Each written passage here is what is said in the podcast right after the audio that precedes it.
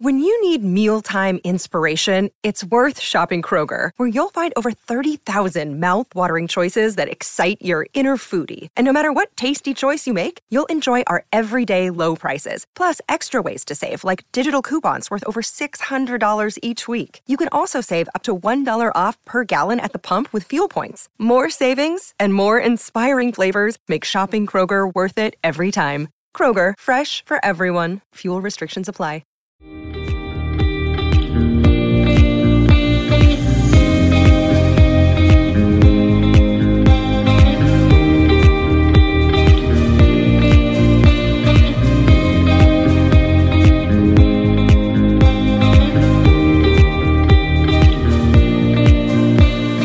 Hello, and welcome back to the Analytics United podcast with me, Jack Elderton, and my mate, Cal Goodall.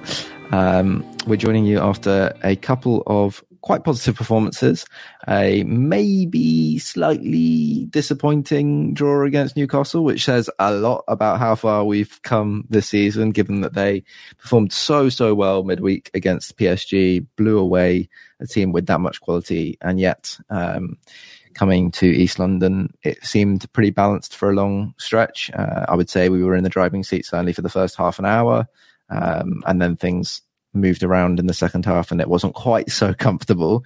Um, and we'll talk a little bit about Peter Bankes before we get into the tactical breakdown, which is not not classic AU, but uh, I think we'll, we'll have a little moan um, before we before we get going. But before we dive into that game. Um, we do just a very short bit uh, and say Freiburg was very good. No, I think we were very comfortable, and um, given it was the most challenging on paper game in the in the group stage, um, West Ham continue under David Moyes to make Europe look remarkably easy. Yeah, yeah, yeah. It was an interesting game. I think um, controlled it. The first half was dominant uh, very comfortable, kept the ball well, created some good chances. We got in the box a lot, which I was quite pleased with in terms of where our chances were coming. Um, I think there were there'll probably be some Freiburg fans who maybe feel like they could have come away with a point purely by the way that they hit the post and then blazed it. I think it was Höfler that blazed it over the bar. Um, but yeah, I think all in all, it was a pretty dominant display, and obviously the Paqueta disallowed goal as well. I think there's probably some question marks. There'll be West Ham fans that came away feeling like, that would have been allowed in X number of circumstances. So um, I think all things considered, yeah, it was dominant. I thought it was funny though. I must admit, I haven't um, watched the highlights from any of the other Conference League fixtures, and don't get me wrong, Paqueta's goal was great, and it was a it was a brilliant leap. But it won goal of the round, and I was just thinking, has there not been at least one absolute screamer in this competition? Like, there's so many teams in it, there's so many matches. Like, I don't know, it just felt like yes, it was a good goal, but disappointing that there wasn't usually you get at least one thirty yarder. Still living in last season, Cal. There with the Conference League shout. We're in the we're in the big we're in the big league. I can't get over it. I can't get over it. not not quite the big one. We're in the middle. We're we're, yeah. we're, we're, in the middle league. But yeah, it was a good performance. I think you know if we're talking about how that game flowed, and, and certainly I'd understand if Freiburg fans were a little bit disappointed with the fact that they didn't um, take a draw from the game because they were quite impressive in that in that 15 minute period at the start of the second half, and um, something mm-hmm. that you know, probably was an issue for us across both games. But I think part of the issue, maybe in both fixtures, is that we were just so comfortable for long periods of the first half that um, we weren't quite at it coming out for for the second half. Um, and I think that that does that is heavily impacted by coming into games that you probably expect to be difficult, expect to be a real challenge, and actually find yourself way more comfortable than you expected to be. Um, in the first 45 minutes. And actually, you know, taking the game as a whole, we missed some good opportunities as well. As well, Paqueta's almost assist for Jarrod Bowen at the end, just unbelievable hold up play on, on the left wing and, and, and spinning and playing it in behind. We had a couple of really good opportunities in, in the match, and I felt actually in both games that we probably should have done more to to to put the match away in the first half, where we could have really been in total control coming into half time rather than the game uh, being in the balance. Um, but moving moving on from Freiburg and, and moving to Newcastle, and the first thing I think we can we can talk about from the Newcastle game in in any depth is, is actually just how impressive that first half uh, performance was, And I know the BBC Sport article after the game talked about Newcastle being in the driving seat for 88 minutes or something like that. um, I don't think that was the case, really, was it? And they talked about Newcastle fatigue. Eddie Howe talked about Newcastle fatigue, but we had one day's less rest, and uh, and we yeah. played away, so we had the travel as well, and yet we looked really comfortable in that first half an hour. Yeah, well, they were 1 0 down for 48 of the minutes, so I don't know how they were in the driving seat for 88 of them. um, but yeah, I thought, yeah, first half was, was yeah, I, I, didn't feel worried. I expected to feel worried. I think there's probably some scar tissue from last season's result. I, felt quietly confident that we would definitely perform better than then because we've come on leaps and bounds. And obviously, I think them coming off the massive high against PSG, there's probably always going to be some drop off. Um, I think mentally that must be obviously it's a hugely positive result for them but coming off that massive high to then coming back to the premier league it's trying to match that was always going to be a difficult task um, and i think we're probably one of the hardest teams to try and play against after that kind of fixture at the minute as well, just in the way that Moyes sets up and how difficult he makes it for you.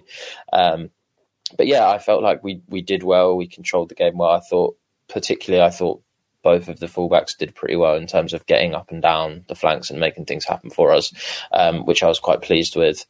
Um, particularly considering how well Dan Burn and Kieran Trippier have started the season as well. I think we managed to cause them problems. Um, and yeah, I, I, think it was a good performance. And again, yeah, we we probably were a little bit profligate in front of goal, and and we maybe should have asserted a bit more control um, had we had we converted some of the chances that we were unable to. Um, and I think yeah, right to highlight that sort of 15 minute spell again after the second half, um, where it yeah we just seemed to lapse a bit and um, letting those goals. Um, the yeah, both of which were good goals. The Trippier cross, I think we both spoke about beforehand about how just how good that was. Obviously, we'll talk about that in a bit more detail and the things that led to that. But really, when it comes to it, you kind of just have to accept that that was an incredible assist. And there's not there's after that, there's not a great deal you can you can do. Um, but I think what I will say on a positive um, is that despite these lapses that we seem to be having after the second half and maybe not hitting those levels that we've matched in the first half previous West Ham teams would have capitulated there and continued to ship goals and then end up losing. Whereas what we've seen, um, which is a real positive, I think. Obviously, it's disappointing that we are conceding those goals, but the teams seem to seem to galvanise around those moments and really fight our way back into it. And I think the last 15 minutes of the game, we were in the ascendancy, and I think as soon as could have scored, I, there was moments where I thought we might go on and nick it. I think the sort of the place seemed electric. The team seemed really up for it again, and I think that sort of camaraderie and togetherness back in the squad after what was obviously a disappointing season, apart from the Conference League last season, uh, is great to see. And everyone seems to be playing for each other, and um, everyone seems to be carrying the load, which is is a real positive. Yeah, I mean, Bowen had that chance at the end, and Benrahma just sort of I mean, he couldn't react in time to to, to Pope getting a, a, a, touch on it, so it doesn't manage to, to to slot it in at the back stick. That was the really big chance at the end of the match, which maybe made a lot of uh, West Ham fans walk away from the game feeling, "Wow, we we, we really could have won that." Um, and it would have been a very good win uh, for us. And in terms of the first half that you were talking about, I mean, you, you mentioned profligacy in front of goal. I would I would probably suggest that well, I would suggest that it wasn't necessarily profligacy in front of goal. It just we we did not take advantage of the lethargy that Newcastle uh, displayed yeah. in the in the first half. We were not aggressive enough as an attacking force. We didn't create enough uh, in a yeah, period where we could it. have created more. Um, and, yeah, and there were a couple of nearly nearly moments, you know, where where passes to the final third didn't quite come off, or you know, a moment where we pressed well and Soucek won the ball, could have played it through to Antonio, didn't quite yeah. connect the pass. Um, and there were, there were, there were, you know, another, another moment where Antonio took a first touch that took him wide. I think that was in the second half and it got called back for offside when it was never offside. And yeah, maybe that gives us a segue to talk talk about how should Bruno Guimaraes have been sent off, should Miguel Almiron been sent off? Maybe I'm a little bit more questionable on, on that one, but he did give a yellow for to to Emerson for waving a card by the letter of the law and being having any sort of consistency as a ref. Probably Almiron should have got one, um, one two. So I think there's a strong argument, certainly around Guimaraes and, and potentially around Almiron.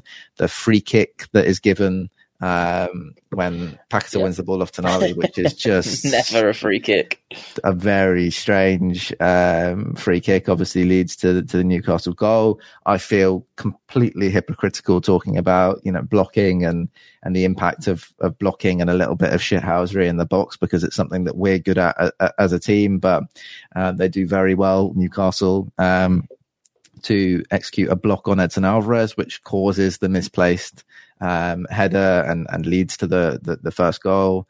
Um, I think that's Tonali and uh, Fabian Schär uh, sandwiching Edson yeah. Alvarez, both running into him, one in the back and one uh, backing into him. Uh, and by the time he can see again and is out of the block, the ball's basically right in front of him, and he he can't judge where to to, to put his header. Um, and then uh, again on the on the on the on the second Newcastle goal, there is a shove in the back from from Isak, which you have to think if if the ref had seen it.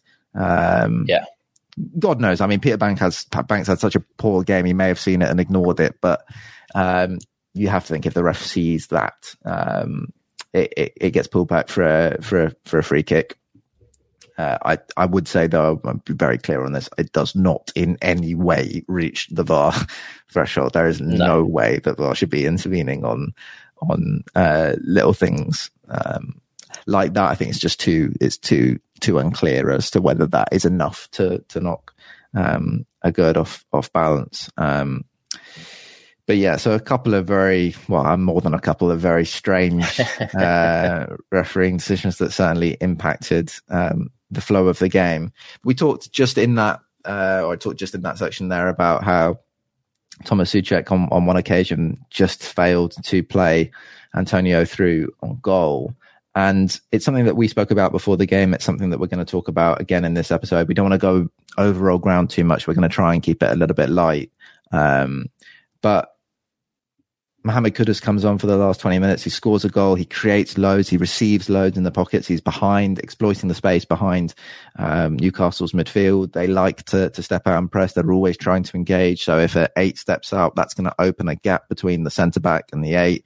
The six can't necessarily cover in all situations. Uh, sometimes the six, Guimaraes himself, gets caught high as well. So it can open really big gaps between the, the midfield and the defence. And, um, yeah, and the most impressive thing about his cameo, Kudus' cameo, was surely the the amount of times he identified those gaps and, and executed the the necessary sort of counter flowing movement um, to exploit um, the gaps created when Newcastle do step out to press, when midfielders do step out to engage ball carriers. That created really nice passing lanes, often for Ward Prowse to just be able to play straight through rather than forcing us wide all the time. Um, you know, West Ham are a team under David Moyes that like to really focus on wide combinative build up. Having Kudus in the team at 10 more than right wing opens opportunities for the team to play through the center of the pitch more often, which in turn opens space on the flanks then for players like Emerson arriving or Coufal arriving to be impactful on the on the wings. Um, so he did a lot of things really well in his 20 minutes. And uh, by comparison, obviously he does score Thomas Soucek in the first half. He scores the opening goal of the game, but he didn't receive anywhere near enough um, as 10 playing, you know, between the lines. He didn't pick up the ball enough in those spaces. He didn't identify the gaps to make himself an option. He's not half turn receiver anyway. So when he did get on the ball in those positions, as we talked about, there was one moment where he failed to then play uh, the following pass through to, to Antonio. Um, and I think it, in many ways, we, we spoke about wanting Kudus to start in this game. In many ways, it, it probably encapsulated just why it's so important that David Moyes and, and, and, the coaching staff get that decision right from game to game over who starts in, in, in the number 10 position because there are some games like Sheffield United that are going to really suit Thomas Soucek and there are some games like this Newcastle game that, that do actually really suit Mohamed Kudus. Yeah, I think that's it. And I think that answers a real question for a lot of the fans who are asking, oh, who should be the starter? Who should be the starter? Should it be Soucek? Should it be Kudus? And I think we've come to a really nice point actually at West Ham because often we've not had this luxury. But I think the answer is that, like you say, it depends game by game. They're both they're both good enough to be starters when played against the right opposition and, and given the right role. Um, and I think we're not in a position where we have an obvious nailed on starter because that's the only player that's good enough to play in that position, and the alternative is Conor Coventry or uh, an old Mark Noble or whatever. It's like we've actually got good quality players across the squad now and competition that we perhaps commentary just yeah yeah no offense but just the drop yeah.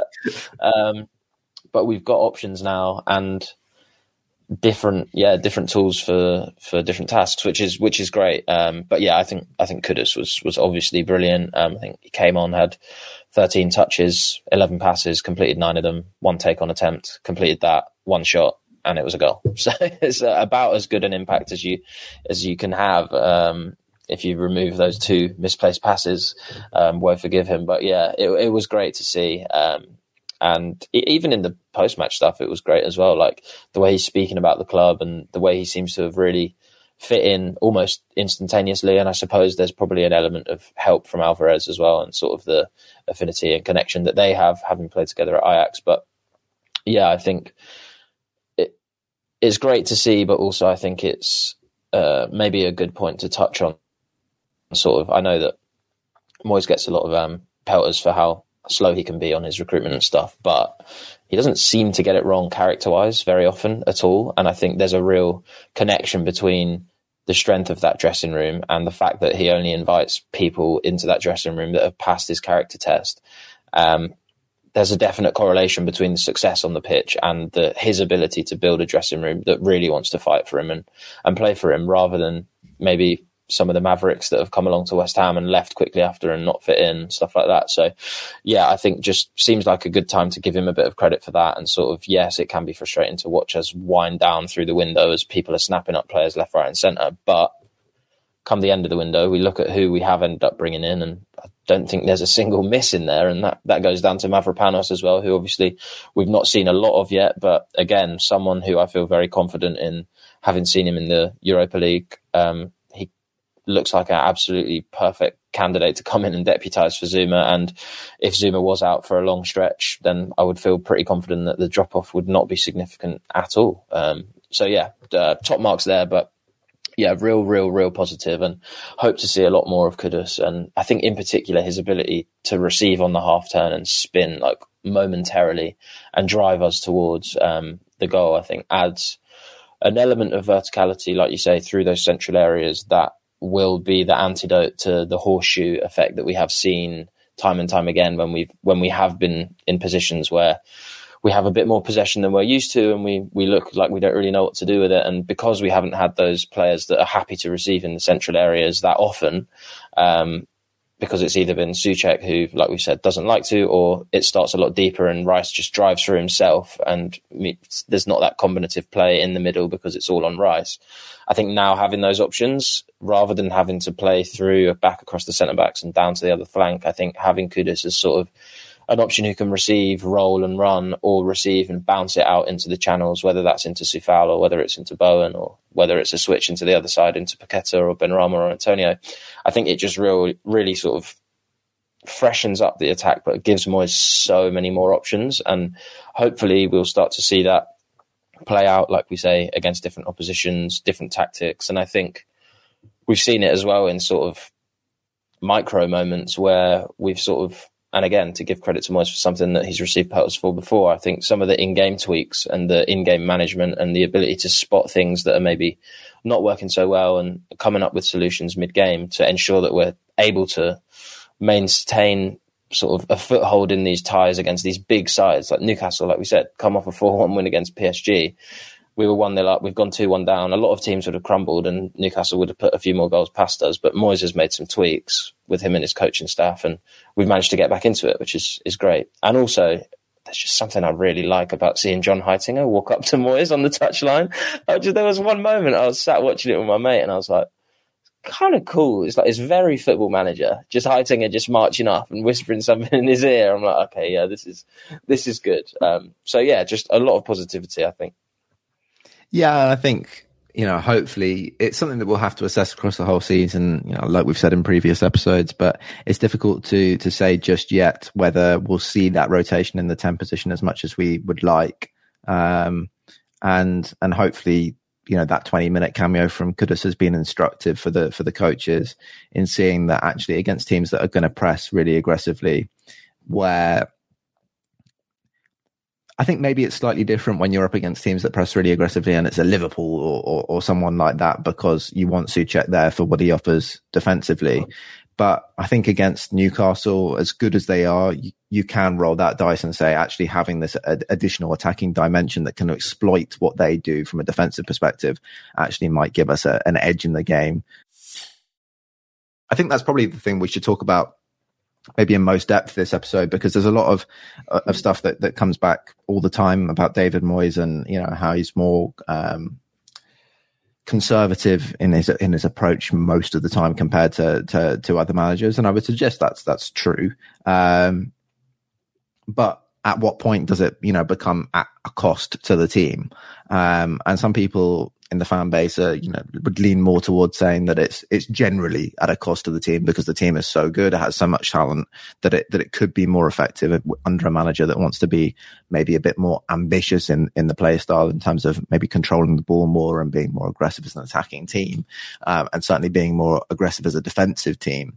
Um, and there are others that would suggest that it only really comes at a cost to the team in situations where um, we we get into the lead and we don't manage um, manage the game as well as we could.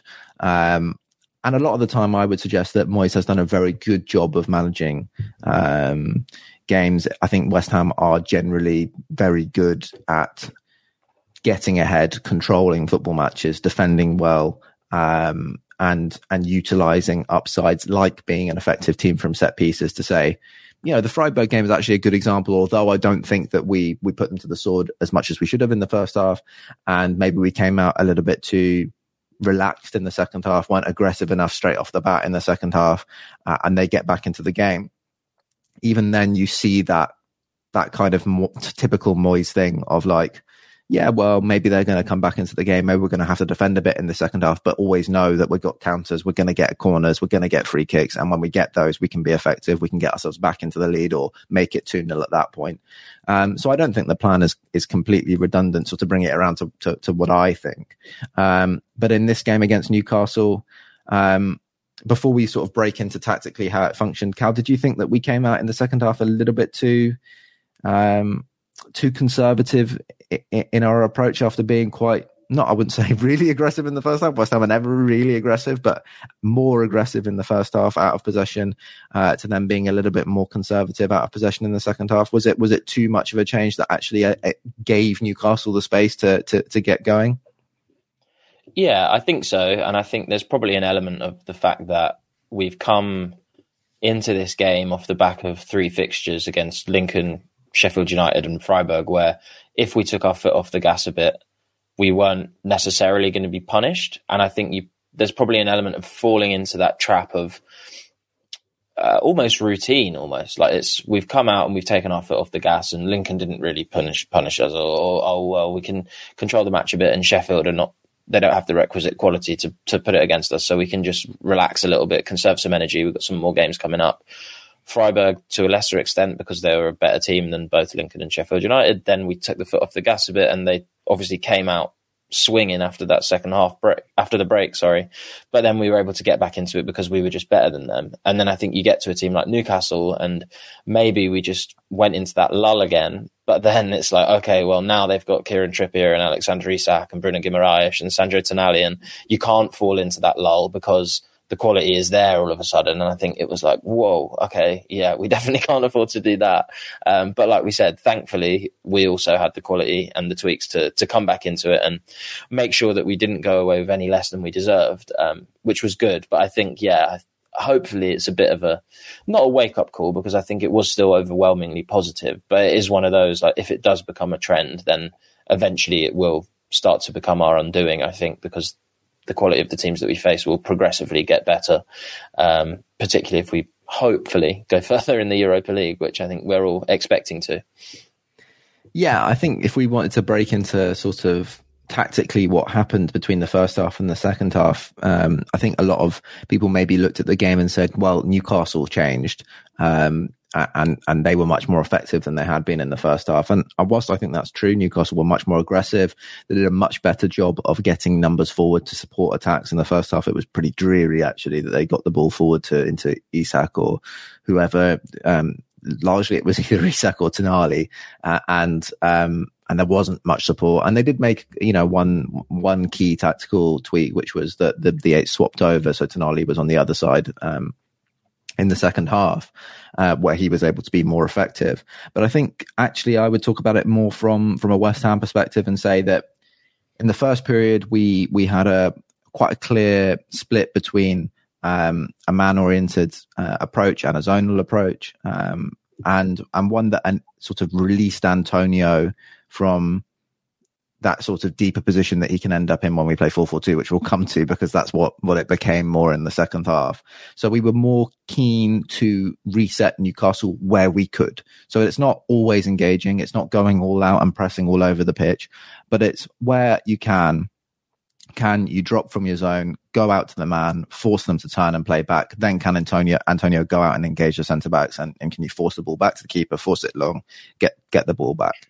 Um, and we did that really well in the first half. I felt I think that the fullbacks were really aggressive, which you need them to be uh, when you're doing that. So anytime the ball went out to to Newcastle's wingers, either Anderson or Almiron, Emerson or Coufal, depending on which side it was, would step up really aggressively onto their man, force them to go backwards, and then you have the winger who in turn then will disconnect from their zone, go out and press the fullback, and then Antonio can follow that in and press through the centre back to the goalkeeper and try and get the ball to to go long. And we saw actually, I think it was just at one point in the first half, probably just after we scored. I think it's just Longstaff just plays the ball off the pitch yeah. at, at one point. So you can see, even though West Ham are maybe a more passive team. We're not going to go all out and, uh, and, and, press straight from, from goal kicks and, and really attack teams uh, from a defensive perspective. Um, when we do engage, we can unsettle teams um, and, and really sort of upset their their momentum and their flow. Um, and there were there were a couple of changes in the in the first half that that, that, that kind of impacted on on that a little bit. So Newcastle started with more of a single pivot and Bruno Guimaraes. We had the, the most man oriented player in the team was Thomas Soucek at 10, who had been asked to man mark Guimaraes. And if you're thinking about how did Soucek end up getting picked, picked for this one against ahead of Kudus? It was probably that from a defensive perspective. We wanted someone really strong defensively to man mark Guimaraes. So Soucek was picked for that role in terms of maybe the defensive positives that he gives you above and beyond what Kudus could do. My counter argument to that would be that man marking is a relatively simple job. And um, I know Guimaraes is very, very good, a very good player. But if you're in the right position to stop him getting the ball or to stop other players passing the ball to him, um, then you know the actual one v one duels aren't going to be quite as important. It's about the positioning before that more so, maybe. Um, but then Newcastle quite quickly in the first half begun to drop one of the the eights, usually pushing up quite high, um, and we saw sort of situational double pivot. Um, and Trippier would, would push up on the right side. Uh, so they would go from beforehand maybe more of a 4 1 uh, build up structure or a very wide 2 3 with the fullbacks, Trippier and Burn very wide and Guimaraes in the centre.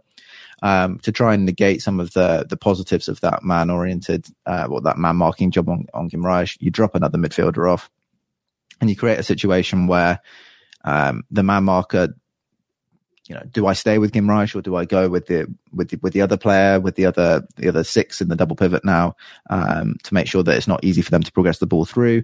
And then secondarily, you have the same problem for the striker. Do I go to the centre backs or do I stay actually and, and keep marking this this extra player on the second line to stop them from being able to play through the centre? That slight confusion, shall we say, of over who had responsibility gave Newcastle a little bit of momentum. Um, uh, momentum's maybe not the right word, but they were able to play through possibly too easily at times in the first half. Um, early in the first half, they were able to play a couple of really easy centre back to central midfielder, central midfielder to um, to winger um, or Isak. Isak turn can play to the winger, and they were able to get to the final third. Maybe too easily for David Moyes, certainly too easily for, for David Moyes liking, but they didn't make enough of it when they um, arrived in those positions. And then I think we did a really good job of resolving that quite quickly. So moving from what was initially a 4-4-1-1 defensive structure, Antonio ahead of the man marking 10. And then we only step out of that and engage, like I said, when they play into, into, into the wingers or into the fullbacks. And that's when, when you do engage with, with your own wingers or fullbacks. Um, we then moved to to more of a 4-1-4-1 um, system. So to to resolve that uncertainty in the front line between Antonio and Soucek over, you know, do we stay with Longstaff and Guimaraes or do we go out to the centre backs? Um, we then would commit one one extra forward. So whether that's James Ward-Prowse or Alvarez, it would depend actually on which side of the pitch it was. Um, so, you know, Soucek, maybe if the ball's on, on, on Newcastle's right side, would go across and mark Longstaff instead of saying with Guimaraes. That does leave Guimaraes free. But when the ball then comes across the defence to the left centre back, Fabian Schär, that's when you'll see James Ward-Prowse make that 20 yard burst from, from a deep midfield position up to Guimaraes, uh, makes it difficult for him to spin on receiving, forces him to play the ball backwards. And then again, you can press through. So whether that's Soucek or Ward-Prowse continuing on or Antonio then detaching himself and and continuing on. You press through that player, through the centre back, the ball goes back to the keeper, you force it long. Um, and that that's maybe one of the elements for Newcastle. Um, talking about getting distracted from West Ham and talking about what Newcastle could maybe improve on. Nick Pope's a great keeper, but could they do with someone who's a little bit more relaxed in those situations? Um, because Pope can end up being forced long if you're able to press through the centre backs, and it can make it a little bit more difficult for Newcastle to to keep control of the match in in the way that they might like to. Um, the problem is in the second half, perhaps reacting to some of those moments where Newcastle played through too easy, perhaps thinking we're one 0 up and Newcastle are a good side. If we can sit in our in our compact defensive structure, we can make this really difficult for them and, and, and keep this lead and maybe get a goal, like I said, from a corner or any kind of set piece in, in the second half. We switched from that more aggressive situational approach where we would step out and press at times to a much more conservative 4-4-2 uh, mid block, which became often a low block. Um, where Antonio plus one. I think at the start it's Soucek, and you continue with the first half relationship where, dependent on where the ball is, any of the midfielders can really become the 10 alongside Soucek. That created problems for us, actually. So, alongside Antonio, that created problems for us early in the second half because at times we didn't have a left midfield. you know, Paqueta would maybe become the 10 alongside Antonio, but we, we didn't really work out the responsibility of who was then going to really move across to the left side. It was only after the Newcastle goals I felt that it became clear, okay, James Ward Prowse is going to be the left midfielder now, and it's going to be Paqueta and Antonio as the front two. But the point is, as those players were no longer engaging on the defenders, they were then, you know, trying to deny the ball moving into the two midfielders, the double pivot that Newcastle were playing, as opposed to the single pivot they started the game with. Um, and it, in the end, I think it probably made it just a little bit too easy for Newcastle to play around the outside um, and work the ball to the final third and then something that we see cropping up in the final third that that definitely uh, le- eventually leads to the goal, but we can, we can see it preceding um, the second goal where Trippier gets free on the right side. Is that Dan Burn? Now that they're able to progress so easily to the final third, when it wasn't quite so easy for them to control the game when they're progressing to the final third, now that you know sit the two centre backs, we get through and we can force West Ham structure into being two lines of four on the edge of the box very, very easily. Um, that's when you start to see Dan Burn being able to leave the, the, the starting back three, if you like, when they're building up and committing all the way into the front line. It becomes a front five. And then that forces the question for West Ham, who is the player that you're going to drop back in to, to your back four to match up and make it a five. So you're not overloaded. And we just, I don't think we really worked out the answer to that question, um, quickly enough. Um, we were using the wingers, so it would be Bowen dropping in if it was um, on the on the right side, or Paqueta dropping in on the left side if he was left midfield, or, or Prowse or whoever it was. Uh, and you see one moment, perfect example of of them being able to. to Dan Burn makes a run into a central space alongside Isak. It forces Coufal to come narrow. That should create a situation where Paqueta knows I've got to go and drop back because it's going to create the spare man. The switch is on Paqueta hasn't done the job of dropping back. The switch goes over the top of everyone. Trippier's free, and you get a wild of across uh, first time through to Isak. So a couple of interesting tactical changes from both managers um, that, that, that impacted the game. Um, but maybe the the landing question uh, from a West Ham perspective is: Could we have been more aggressive in the first half to maximize Newcastle's lethargy and get more than one goal ahead? And could we have actually come out for the second half and continued to be aggressive rather than saying we're one nil up, we're going to sit on this? And actually, did that create the situation where Newcastle could grow into the game and and and, eventually got themselves ahead? Yeah, I think so, and I think it's like we said, uh, it's it's been an age old question, really, of when do we dig in and do we dig in too early? And I think I understand why we we sat off. Um, I think partly, like we've said, um, we had one day fewer to rest than than Newcastle did, and I think it was probably an element of okay, well, if we if we continue to try and match that intensity, are we going to just have the equivalent situation, but at the end of the match rather than at the start of the second half, because we're going to try and keep gung ho and then well, gung ho is probably a bit excessive for David yeah. Moyes, but you know what I mean, that level of intensity. Uh, and then we have the eventual drop off, which means that instead of their goals coming within the first 15 minutes of the second half, they come at the end of the second half. And um, we then probably end up losing because there's not enough time for us to turn the tide and get back into it. So I understand it from that point of view, but I think there's probably a middle ground where you maybe don't drop the line quite so deep, or maybe you commit to a few more pressing triggers than just the the front two. So I think yeah, there is an element, but then I think as well there's with with the goal and like we've said, the Trippier cross was just a worldie, and uh, yes, Paqueta should have known to to slip in there and cover, but I think as well it kind of comes with that hybrid nature of well, whoever's closest drop in because you've got Ward Prowse doubling up as the left mid at times, but then Paqueta being the left mid at times, and then switching as the eight. And I think with that, where it is a little bit up to them in the moment, there is always going to be those elements of confusion and and that sort of lapse of con- concentration of not knowing when and who. So, um, I, I also think as well.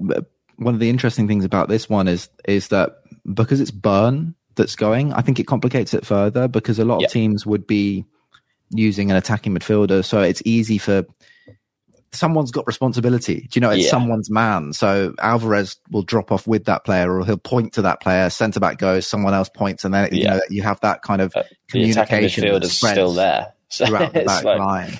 But yeah. because it's Burn who's coming all the way from left back or left centre back in the build up shape and just flying on this on this yeah. diagonal run into sort of a striking position.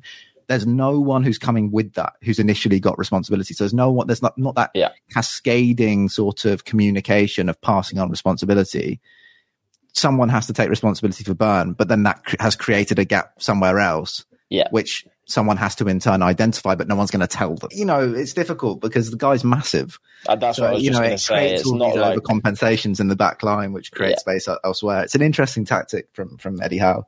hundred percent, and I think yeah, that that was the only thing I was going to add. It's like these these numerical superiorities and positional overloads are not they're nothing they're not anything new. Like we see these all the time. It's what a lot of the best managers are trying to do a lot of the time. It's why you have Gvardiol coming from centre back and taking on playmaking responsibilities around the edge of the box. Um, however, I think when it is a sort of battering ram, six foot seven Dan Burn, who's probably not being asked to get on the ball at all, he's just being asked to go and pin one of the centre backs and give them something to think about. I think there are, it does limit the players that are going to take responsibility for that as well, because I think really the defence look at it and go, well, he has to be one of Zouma, Aguerd, or Alvarez's man because the rest of us are far too small to deal with that. Um, and I think then that adds an, an added element of confusion and uh, sort of shirked responsibility almost. Shirked is harsh because it is, like you say, just a good tactical adaptation from Howe to notice that and to give us something extra to worry about. But I think if you're Coufal looking at that, you're probably going, "Come on, lads, he's one. He's for you, surely. like that's not fair." Um, but yeah, it, it was. Uh, yeah, uh, it's not something I would have forecast or predicted Eddie Howe to do, but I think it comes with that as sort of attritional play almost. Whereas if we do sit off, he can afford to commit more and more people, and the more people you do commit, eventually something's going to give.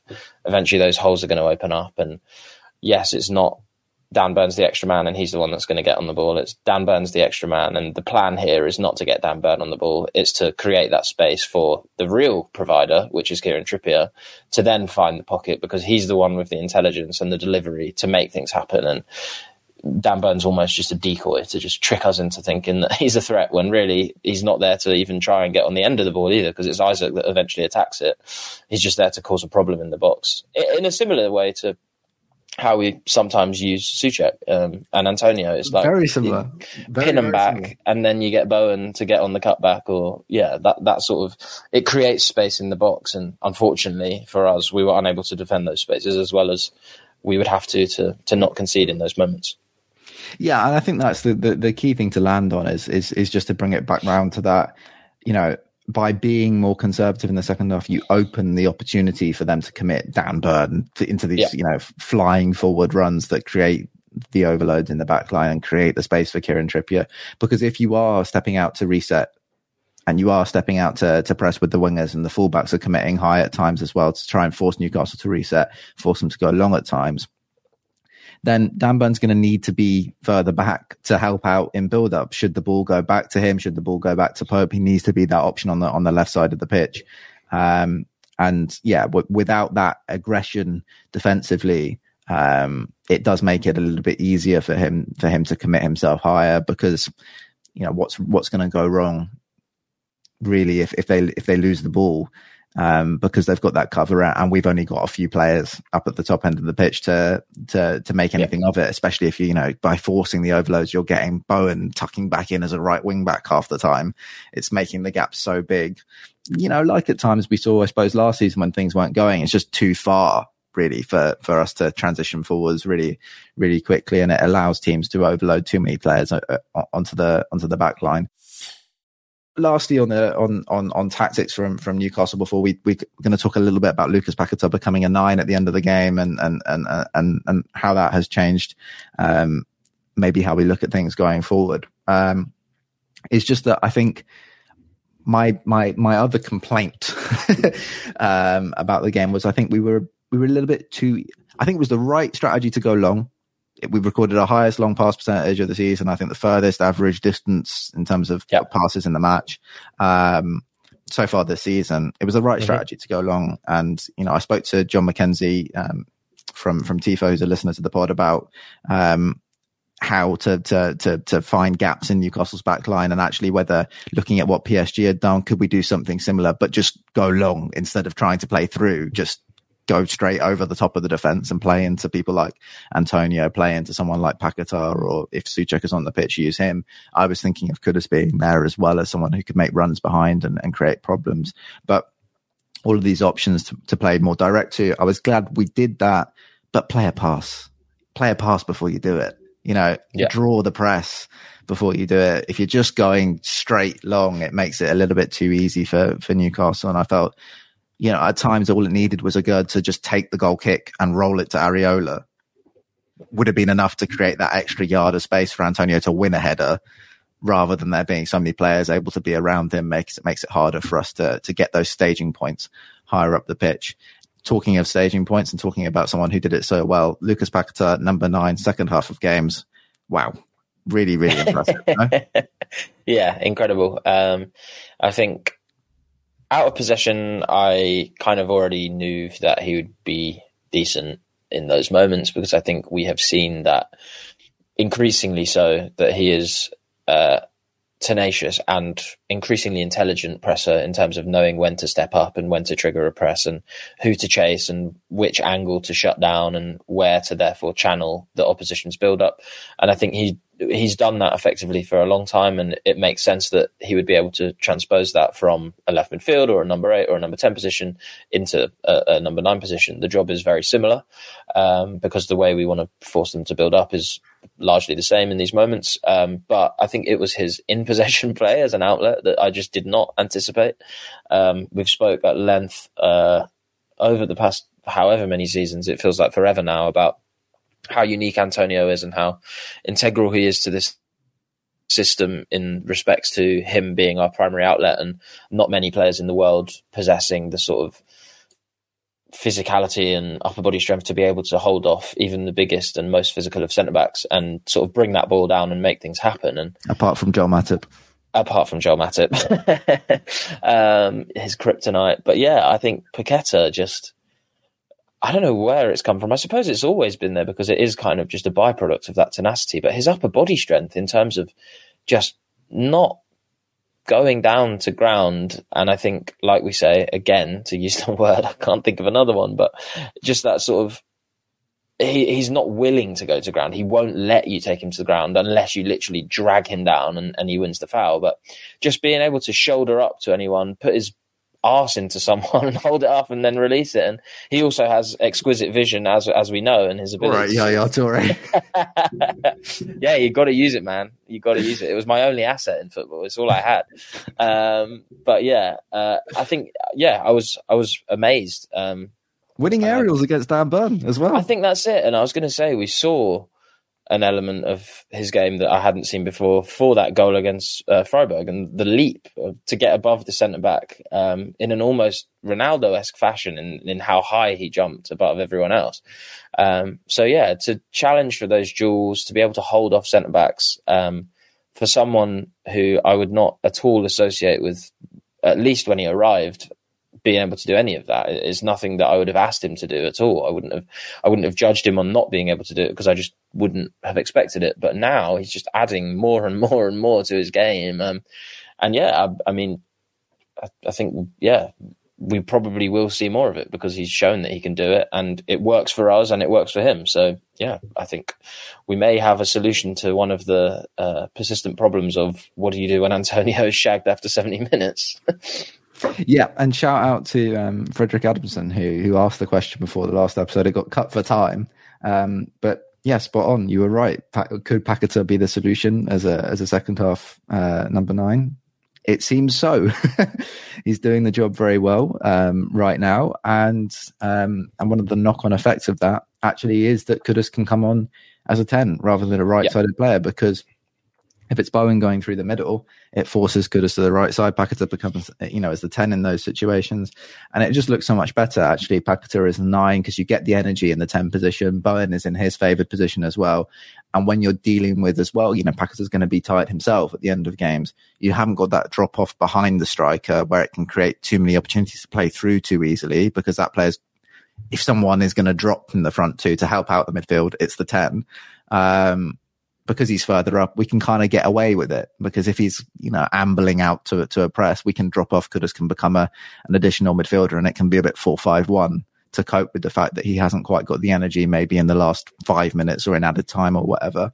Um, so for lots of reasons, yeah, it looks it looks very good, and I suppose fans might start to ask the question at some point because we have seen a lot of debate on social media since since the last game. You know, what what does Antonio do? Um, why is he not scoring goals? You know, doesn't take enough chances, etc., etc. We've always talked about Antonio as more of a platform providing player. He's there to enable other players to get into excellent positions. Of course, it's a bonus if he can score the opportunities that he gets, and we want our striker to score the opportunities that that they get. But combining such an excellent platform provider with someone that scores lots and is a lethal finisher, expensive costs lots of money. um, it doesn't don't, don't come around that often. Only a few on the market. Therefore, cost like a hundred million. Um, so probably not going to happen at West Ham. Um, but people might start asking the question, "Hey, what about could we play in some games Paquetá as the nine and play Kudus at 10 and maybe, bring Benrahma into the team as a left midfielder and have Bowen in the team as well. And you've got Ward-Prowse and Alvarez. Could that work against teams that are going to sit off and be really difficult to break down? And um, my answer to that at this point is I'm interested. I think it would be interesting to see. Um, but yeah, until, until such a point that we come up against a team like that, which actually there are not many of them hanging about at the moment, that teams that are going to sit sit off and defend like that. I don't know when it's going to be used because Antonio is just so bloody annoying for centre backs that it's gonna it's gonna keep allowing Paquetá to be as good as he is. It's going to keep enabling Bowen to score the goals he's scoring. It's going to keep enabling Coufal to get up on the overlap and get the assists he's getting. Shout for him at the end of yeah. this pod because yeah. God does he deserve it. What an impressive final 15 minutes. You know, if there were two players that were really, three players who were really incredible in that, in that last section of the game, it was Kudus, it was Paquetá, and it was Coufal. Coufal was brilliant in the last section of the match, winning the ball back, winning every single duel and being on the overlap, winning, won a corner, um, and also created the goal uh, with fantastic composure to cut it back to Kudus, um, who did a good job as well to hang out on the edge of the box rather than charging um, in um, and getting as close to goal as possible. So yeah, uh, lots of lots of really big positives at West Ham. I think is the is is is the upshot of this episode, and, and lots of options as we've spoken about. Um, we're going to do another episode over the international break. We'll talk about the season so far. I might ask for some questions. I think. Um, yep. so we, will do some kind of Q and A, some kind of Analytics United West Ham breakdown Q and A, um, looking at the season so far. Uh, I think it's our first opportunity to start to make early conclusions about what we've mm-hmm. seen. I think Newcastle game really helps with that, and I actually think the yeah. Villa game will really help with that as well. I think by the by the time we've played Villa, by the time we played Olympiacos, that's when I'll start to feel really comfortable about hey, what are the targets for the season? Where are we at? Um, but we can maybe start to to suggest those um, in the next episode. So we'll we'll do a bit of that. We're also going to talk to um, some fans. We're going to talk to uh, some of the groups doing really positive work around West Ham. Um, so there's going to be some interesting stuff coming out uh, on the feed uh, over the international break. Um, and and also, I think I'm going to write an article with some of the stuff that we we spoke about today uh, from the Newcastle match. I've I've already got all the stills, so all I've got to do is write the connecting bits. Uh, so I think I'm going to do that today and get that out on the site. So if you want to look at some of the things we were talking about, some of the changes, first half, second half, the way the press functioned, etc., etc., um, you'll be able to catch that on the site this week. And lastly, yeah, just thank you for, for everyone's support. The support has been incredible. We've been getting really wonderful support on the site, people going through to analyticsunited.co.uk forward slash members and supporting uh, the pod's existence. People have been really kind on YouTube, some wonderful feedback there, Twitter, um, DMs and stuff. So just thank you to everyone who's been tuning in um, and, and listening to the pod so far and, uh, and giving us some really great uh, feedback. If there's anything you'd like to see shifted around, because we've got a couple of weeks. Well, I've got a week now to, uh, well, have a holiday really. But if you want me to do some work uh, and change anything that we've been doing so far, please, uh, yeah, please do give us a shout and um, and we can we can shift some things. So it'd be great to have some some feedback. Um, but yeah, thank you very much. Thank you, Cal. And no problem. Um, we'll catch you in a week's time. Social Podcast Network.